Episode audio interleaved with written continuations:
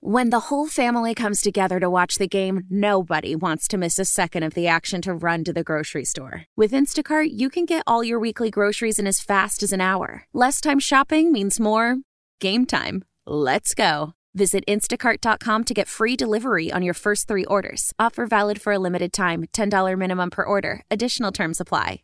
How powerful is Cox Internet? Powerful enough to let your band members in Vegas, Phoenix, and Rhode Island jam like you're all in the same garage. Get Cox Internet powered by fiber with America's fastest download speeds. It's internet built for tomorrow, today. Cox, always building better. Cox Internet is connected to the premises via coaxial connection. Speeds vary and are not guaranteed. Cox terms and other restrictions may apply. Analysis by Ookla Speed Test Intelligence Data. Fixed median download speeds. USQ3 2023. You're a sportscaster for your entire life, and then suddenly you become a podcaster, which you never think you would be. And then you're becoming, a, as I call it, a bookcaster, an author, which you never thought you would be. These last three years have probably been the most rewarding three years of my career in that suddenly I had to reinvent myself. I'm Jim Hankey, and this is episode two of my conversation with Chicago radio legend George Ofman about his new book and the conversations he's had with a host of other legends. Let's get looped in, Chicago.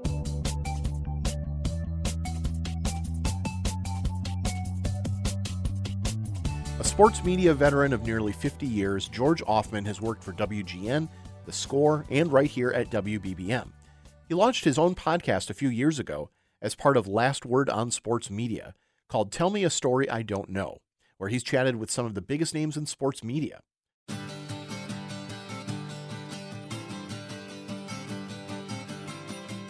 George has turned many of these conversations into a new book, named the same as his podcast, and it's available wherever you buy literature, featuring conversations with various Bears, Bulls, Cubs, and White Sox legends, and much more.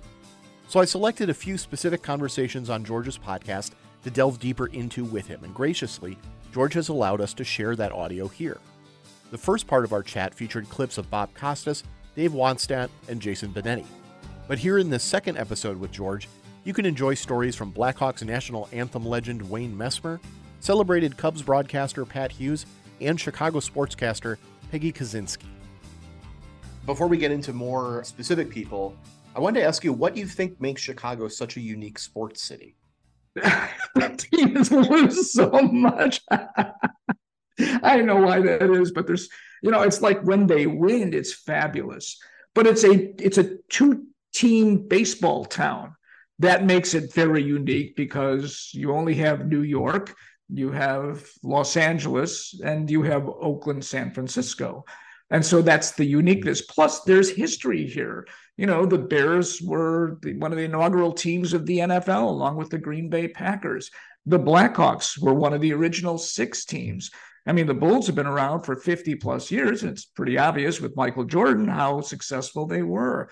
I think because I think was it Bob Verdi who said the this is a city of big shoulders and slim uh, championship trophy cases. Well, that changed a little bit. You know, the Bears won finally in 1986, and then you had the Bulls run, and then you had the Blackhawks run, and then you had the White Sox winning the World Series, and then you had the Cubs winning the World Series. That's great, but in essence, the teams have been pretty lousy uh, and there's that fandom. And plus, I think sports radio has really brought out that passion even more because people get angry seeing what's happening. For example, with the Bears right now, there's just that overt anger, fire the coach, they have the owner sell the team, which is not going to happen. Same thing with the White Sox. Then they're the optimists with the Cubs who want to see things grow and grow. We talked earlier about Bob Costas, and I wanted to bring up Pat Hughes because he again, like like Costas, like I mentioned, in speaking with you about when they won the NLCS, his memories are of the radio team, are of you know like yes that we knew what was happening or what have you, but he, his focus was on how that night was covered, and not so much necessarily that the Cubs won the pennant. Uh, it was more so I remember everything we got that night, and I just thought that was really unique too. Thinking back, I, I stayed in the booth. Uh, we had a nice post-game show. Len Kasper, the, the excellent Cubs television play-by-play man, was on the field working on our radio crew.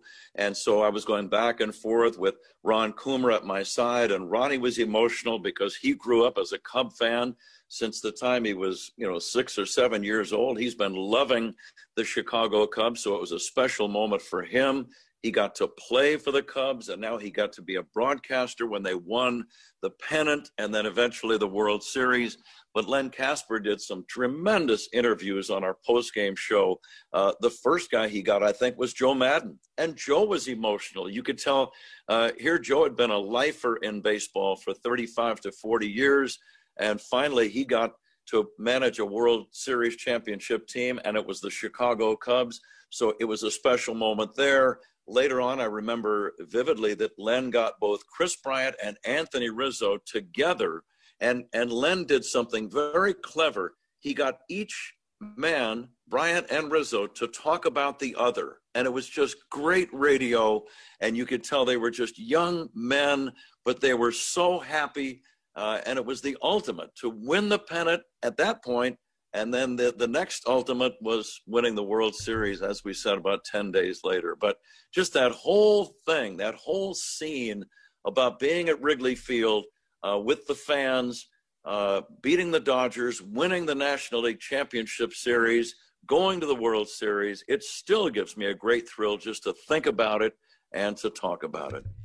He paints that picture of being the reporter. I love the fact that when he opens his broadcast, this is Pat Hughes reporting. I don't think I've ever heard any broadcaster say that, but that's exactly what they're doing. Sure. They are reporting on the air what is happening in a sporting event and painting a picture that may not just be about the game. It could be before the game, it could be during the game, it could be after the game.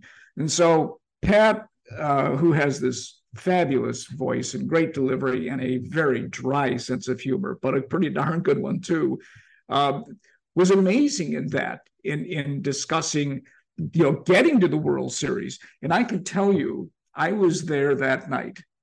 So when they finally let us on the field, which was 10 minutes later, it was the loudest I had ever heard Wrigley Field.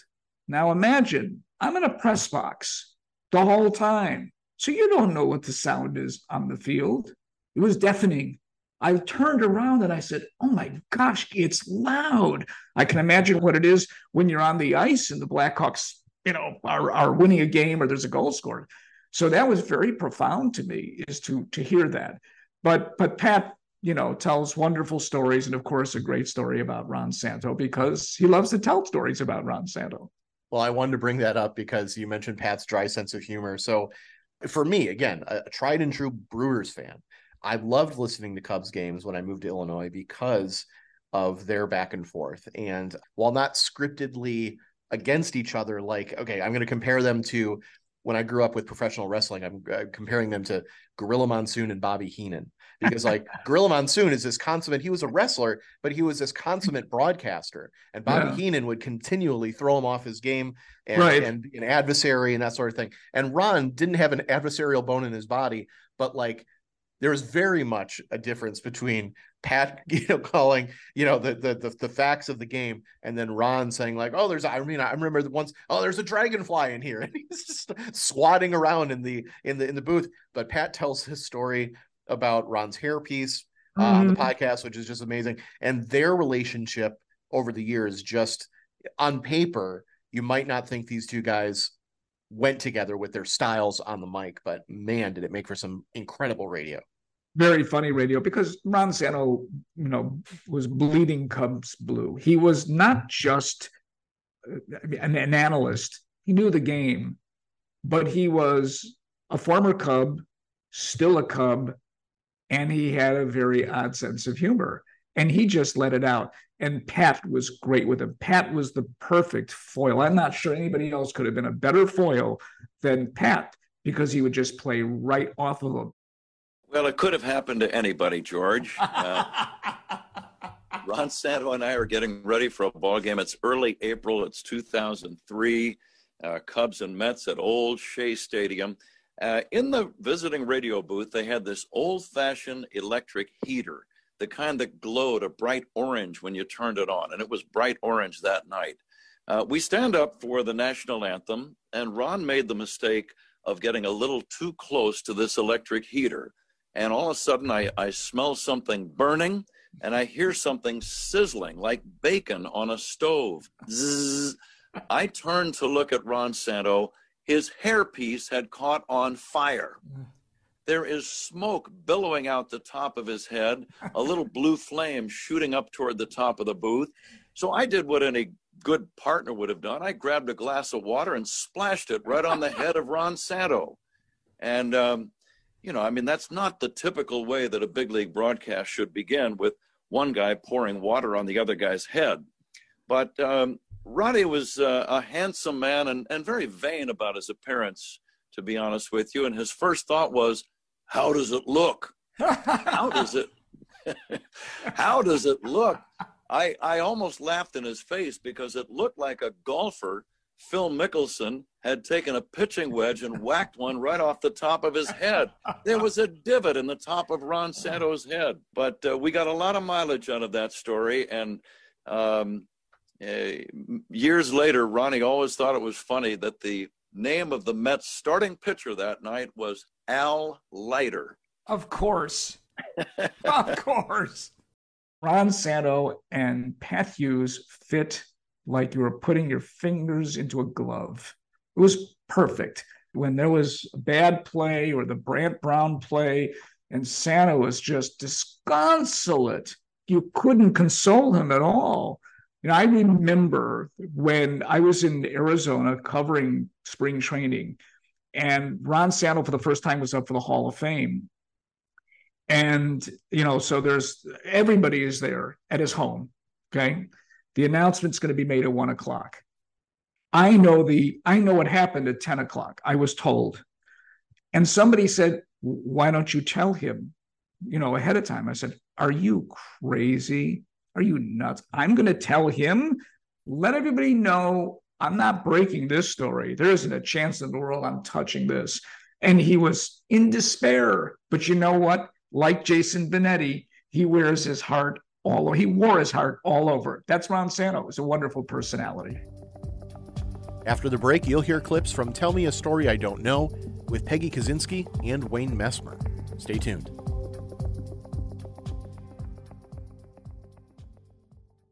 Your fever is high and the pressure to log in at work is too. But when you finally decide to take care of you, there's Instacart. Just because that one perfect coworker of yours is attending all meetings, camera on while she's sneezing, coughing, and aching, doesn't mean you have to do the same. Take it from us. Trying to stay on top of things will only get you further behind. Instead, get everything from tissues and teas to cough suppressants and comforting soups delivered through Instacart in as fast as 30 minutes. If anyone needs anything, they can just redirect their questions to that one perfect coworker coworker of yours. How powerful is Cox Internet? Powerful enough to let your band members in Vegas, Phoenix, and Rhode Island jam like you're all in the same garage. Get Cox Internet powered by fiber with America's fastest download speeds. It's internet built for tomorrow, today. Cox, always building better. Cox Internet is connected to the premises via coaxial connection. Speeds vary and are not guaranteed. Cox terms and other restrictions may apply. Analysis by Ookla Speed Test Intelligence Data. Fixed median download speeds. USQ3 2023. Celebrate and save at Ashley's anniversary sale with hot buys, your choice of colors starting at just $3.99. Ashley Sleep mattresses starting at $2.50. Plus, receive a free adjustable base with select mattress purchases and shop top mattress brands like Stearns and Foster, Tempur-Pedic, Purple, and Beautyrest Black with 60-month special financing. Only at Ashley. Subject to credit approval. No minimum purchase required. Minimum monthly payment, down payment, tax, and delivery may be required. See store for details. Moving back into broadcasting, uh, let's talk about Peggy Kusinski. You you came up through the ranks, and you did not have, for the majority of your career, social media acting as both a megaphone and also like a mirror in a way. Um, sportscasters of this generation, and especially you know the 2000s and onward, there's this extra pressure I feel to get things right and and not to go viral in a negative way. So Peggy's story uh, really jumped out to me because we can all empathize with being good at our job but having a day and making a mistake and having it come out at likely the worst time in your life. Um, it's just incredibly harsh how that whole thing played out. The life altering moment really came when I lost my sister. Um, a couple years prior to that in 2015 uh, when she was battling her 11th year of breast cancer and my best friend my biggest supporter um, i took time out to uh, take care of her and i have you know nine brothers and sisters this was very very difficult and I would. I had the full support of my uh, my my my family. I was going to say at work, uh, my bosses, um, my sports director, Jeff Glick, and my news director, vice president of news, Frank Whitaker at Channel 5. Uh, they totally understood. They allowed me to go to Bulls practice or Bears practice, whichever I was covering that day. I would cover practice really quickly. I would write my stories. I would voice over my stories, hand it over to my cameraman, Matt Byrne. And then I would drive to my sister's house in Highland Park and I would take care of her. And this went on for seven months and before she died. And when she died, I realized I had like, what am I doing? Like, mm. it makes you reflect when you have any kind of life changing moment. It really made me reflect. I had covered um, three Bulls championships in the Jordan era. I covered three Blackhawks Stanley Cups, which were amazing in our modern era. I covered the the Bears loss in the Super Bowl with Lovie Smith and Urlacher and those guys. Uh, I covered the White Sox uh, during their their World Series but I had really been thinking about it for about two years that what else am I waiting for? Uh, I've missed Christmases and Thanksgivings and uh, t-ball games and and basketball and dance shows. I had one once during the the Blackhawks Stanley Cup run in Tampa. I left after morning um, skate around, flew back to Chicago to catch my daughter's dance recital. And I think she was seven years old. Um, got a flat tire, uh, got someone to help me fix the flat tire, got to the dance recital, turned around and left as soon as she was finished, left flowers with my husband to give to her, ran out the back door, uh, made my way back to the airport and walked back into the arena in Tampa during the national anthem. I mean, these were the things I was doing to try to do everything. And it took a toll. I was emotionally spent. I was done. I was tired. You know, I made I made a, a critical, critical error on the air uh, that was um, just made fun of everywhere. Um, uh, uh the, the, famous question to Patrick Kane: Have you ever? Mm-hmm um, you know, a game winner in overtime before, you know, and I, I was at the Stanley Cup, you know, when he did it. I guess in my head, I thought I was saying something else. And I guess I didn't really realize what I had said. And I could tell by the way he looked out of the corner of his eye to see who asked that question. And when he saw it was me, and I'm just kind of, eh, you know, being silly, stupid, um, he didn't call me out on it. Um, but I could see the smirks from some of the Blackhawk beat writers. I was I was pissed. I I was like, why are they all looking at me like that? Some of the national writers. And when I drove home that night after work, after the game, everything 11:15 at night, I heard a national radio show and they were having so much fun. What an idiot. This, what a bimbo. What a dingbat. She must not know hockey. Um, this is why you don't let anybody in the in the dressing room to ask questions. Oh, brother. I was driving home and I just was so stunned. I it was like it hit me what I had done. And I thought, oh my God. Now, you know, there's a lot of guys who would not give two craps at all about that. They'd be like, ah, I made a mistake, you know, eh, whatever. But I think sometimes with women, we are so ultra concerned about being right, you know, in in the sports industry and not making a mistake, and that um, I couldn't sleep that night. I got home, and one of my son that I actually do my podcast with now, my son said to me, um, "Mom, you're all over Twitter." I said, "Oh no, oh no," and you know, my kids were like 12 and 13 and it was heartbreaking. Some of the comments that were being said about me, and they they were the ones who kept track of it. And they were the ones who they could tell you to this day the names of the people who said negative things about me. And I could tell you the people who stood up for me and said, that's just not like Peggy. I don't know why she would say that, you know, but there's got to be something else going on. That's just, that's not her. Her body of work has to, you know. And I drove to St. Louis the next day and I remember we stopped at the airport where the Blackhawks uh, leave from the private um, air, airport. Yeah. And and um, the the Blackhawks PR guy pulled me aside and he goes, "Hey, hey, are you okay?" And I was fighting back tears, you know, and I was like, "Oh my God, don't break down crying in front of the Blackhawks PR guy." And I said, uh, I'm just not myself these days. I said, you know, my sister died three weeks ago. I've been, I, I thought going back to work was going to be a good thing. And I said, I just screwed up. I, he goes, don't worry. We all have your back. We know your history. We know, you know, your body of work and, you know, just don't let it, it get to you. Well, I get in my car, I drive from O'Hare to St. Louis and it's all over talk radio and everybody is just, and I, I was, it was horrible. Um, I got to the hotel in St. Louis and I just cried and cried. And I think it was like all the tears of my sister, everything just kind of culminated. And I had a, a breakdown in the hotel and I called one reporter friend of mine and I, you know, he kind of just talked me off the ledge, you know. He was like, you got to let it go. You got to just let it go. Let it go. And I just kind of tuned it out and and that led to, you know, the mm-hmm. final decision of me being done and deciding to step away. From a professional standpoint, of course, I could sympathize with her. We've all asked that question.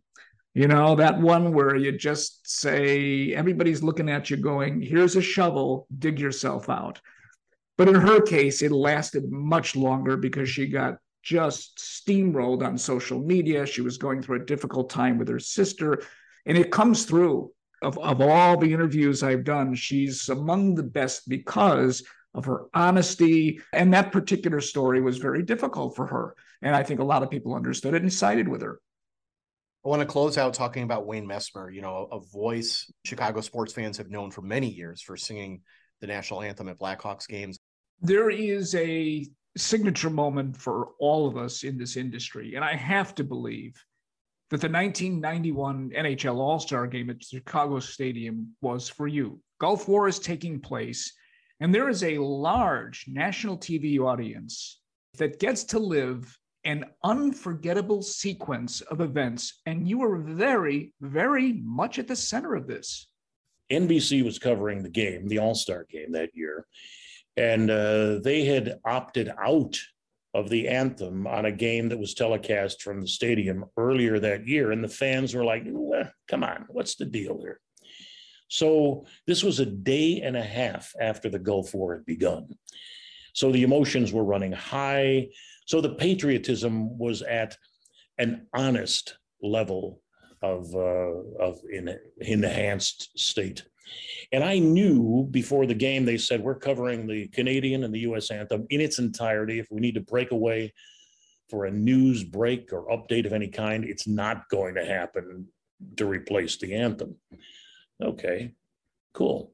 So it's rare when what we are God gifted to do and requested by man meet at the same intersection.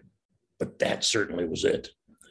That was where, if you're ever going to do this thing right, this is the time to do it. It was so emotional that it took really intense concentration because uh, it's tough to sing with a giant emotional lump in your throat when you're about ready to burst into tears and then finished and was just like a just like a wet dish rag just sweated you know throughout both of them and then uh, Kathleen was with me up in the organ loft, and we just kind of gave her a big hug, and we said, "Man, we, oof, we just did something." And then that night, uh, later in the in the evening, every local and national newscast opened and closed mm. with that video, and I thought, "Wow, this is this was quite a day."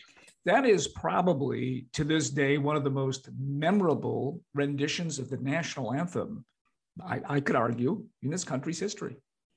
Well, it is, and it. Uh, I just happened to be the guy there, and and I fortunately had the ability and the and the gift to be able to do it right at a time when we needed to hear it right.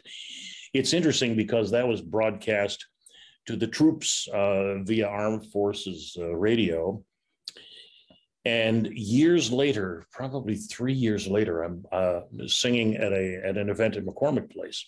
So I'm backstage, and it's a big convention, and uh, uh, I'm, I'm, standing there, and, and backstage there, it's pitch black, and all of a sudden, this hand comes down on my shoulder, and I whoa, you know, I turn around, and then this giant meat hook of a hand extends itself and said, "Wayne, thank you for singing the song." The way it's supposed to be sung when we needed to hear it done right.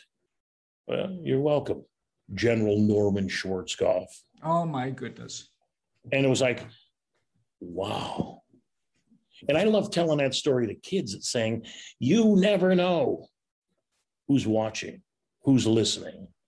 But it means as much as it, it, it means to you, it can just have an enormous impact on other people. You know, Wayne has been the voice of Chicago in a different way now since, my gosh, I want to say it was in the 80s, you know, when, you know, I think when he began with the Blackhawks and then he was doing the Cubs. And of course, he helped found the Wolves and he's been doing that ever since. And I do want to say this that uh, when I, uh, one of my appearances is going to be at a Wolves game on December 3rd to promote the book, and Wayne will be sitting with me for, I think, maybe the pregame or after a first period. He is a great storyteller, and he has a ton of those stories to tell. He also is one of the funniest people you will ever talk to. I mean, he can throw a line in there that just, you know, is side splitting, but he is, in fact, he is kind of a voice track for Chicago. We think of broadcasters, which he is, he does a radio show, but that national anthem, that's his. He knows how historic that day was. I want to close out by asking you what you've learned, not only hosting this show, but putting out the book. Is there is there one takeaway you have going back and listening to things you want to include in the book, hearing these discussions that you've had with everybody in the industry? What's a takeaway? What's something you can kind of like put in your back pocket as something you might have learned through this process? Uh, it was the joy of re-listening to the podcast and trying to put it into print words, where you weren't just taking a whole piece and quoting it, it's writing around it. It's also doing a little bit of a biography and my relationship with these people, and then trying to figure out what stories will be the best for a reader. Uh, and that was the most important thing. There are human interest stories that are always worthwhile. There are humorous stories that are worthwhile. There are historic stories that are worthwhile. And so when I started to write it, th- then the joy returned to something very different, something I'd never done before. So it's like you're a sportscaster for your entire life, and then suddenly you become a podcaster, which you never think you would be, and then you're becoming a, as I call it, a bookcaster, an author, which you never thought you would be. So I've always taken a very unique path in my career, from freelancing to working certain radio stations to covering events that you never thought you would cover to a podcast to a book these last three years have probably been the most rewarding three years of my career in that suddenly I had to reinvent myself. I think I did. This episode of Looped in Chicago was hosted, produced, and edited by me, Jim Hankey, with additional audio provided by George Ofman. As a reminder, if you skipped the first part of this conversation, it's awaiting you in this same podcast feed. WBBM's news director is Craig Schwalb, and our managing producer of national news podcasts is Myron Kaplan. Follow WBBM News Radio and WBBM podcasts on social media, and we'll keep you looped in again right here next week. See you again soon.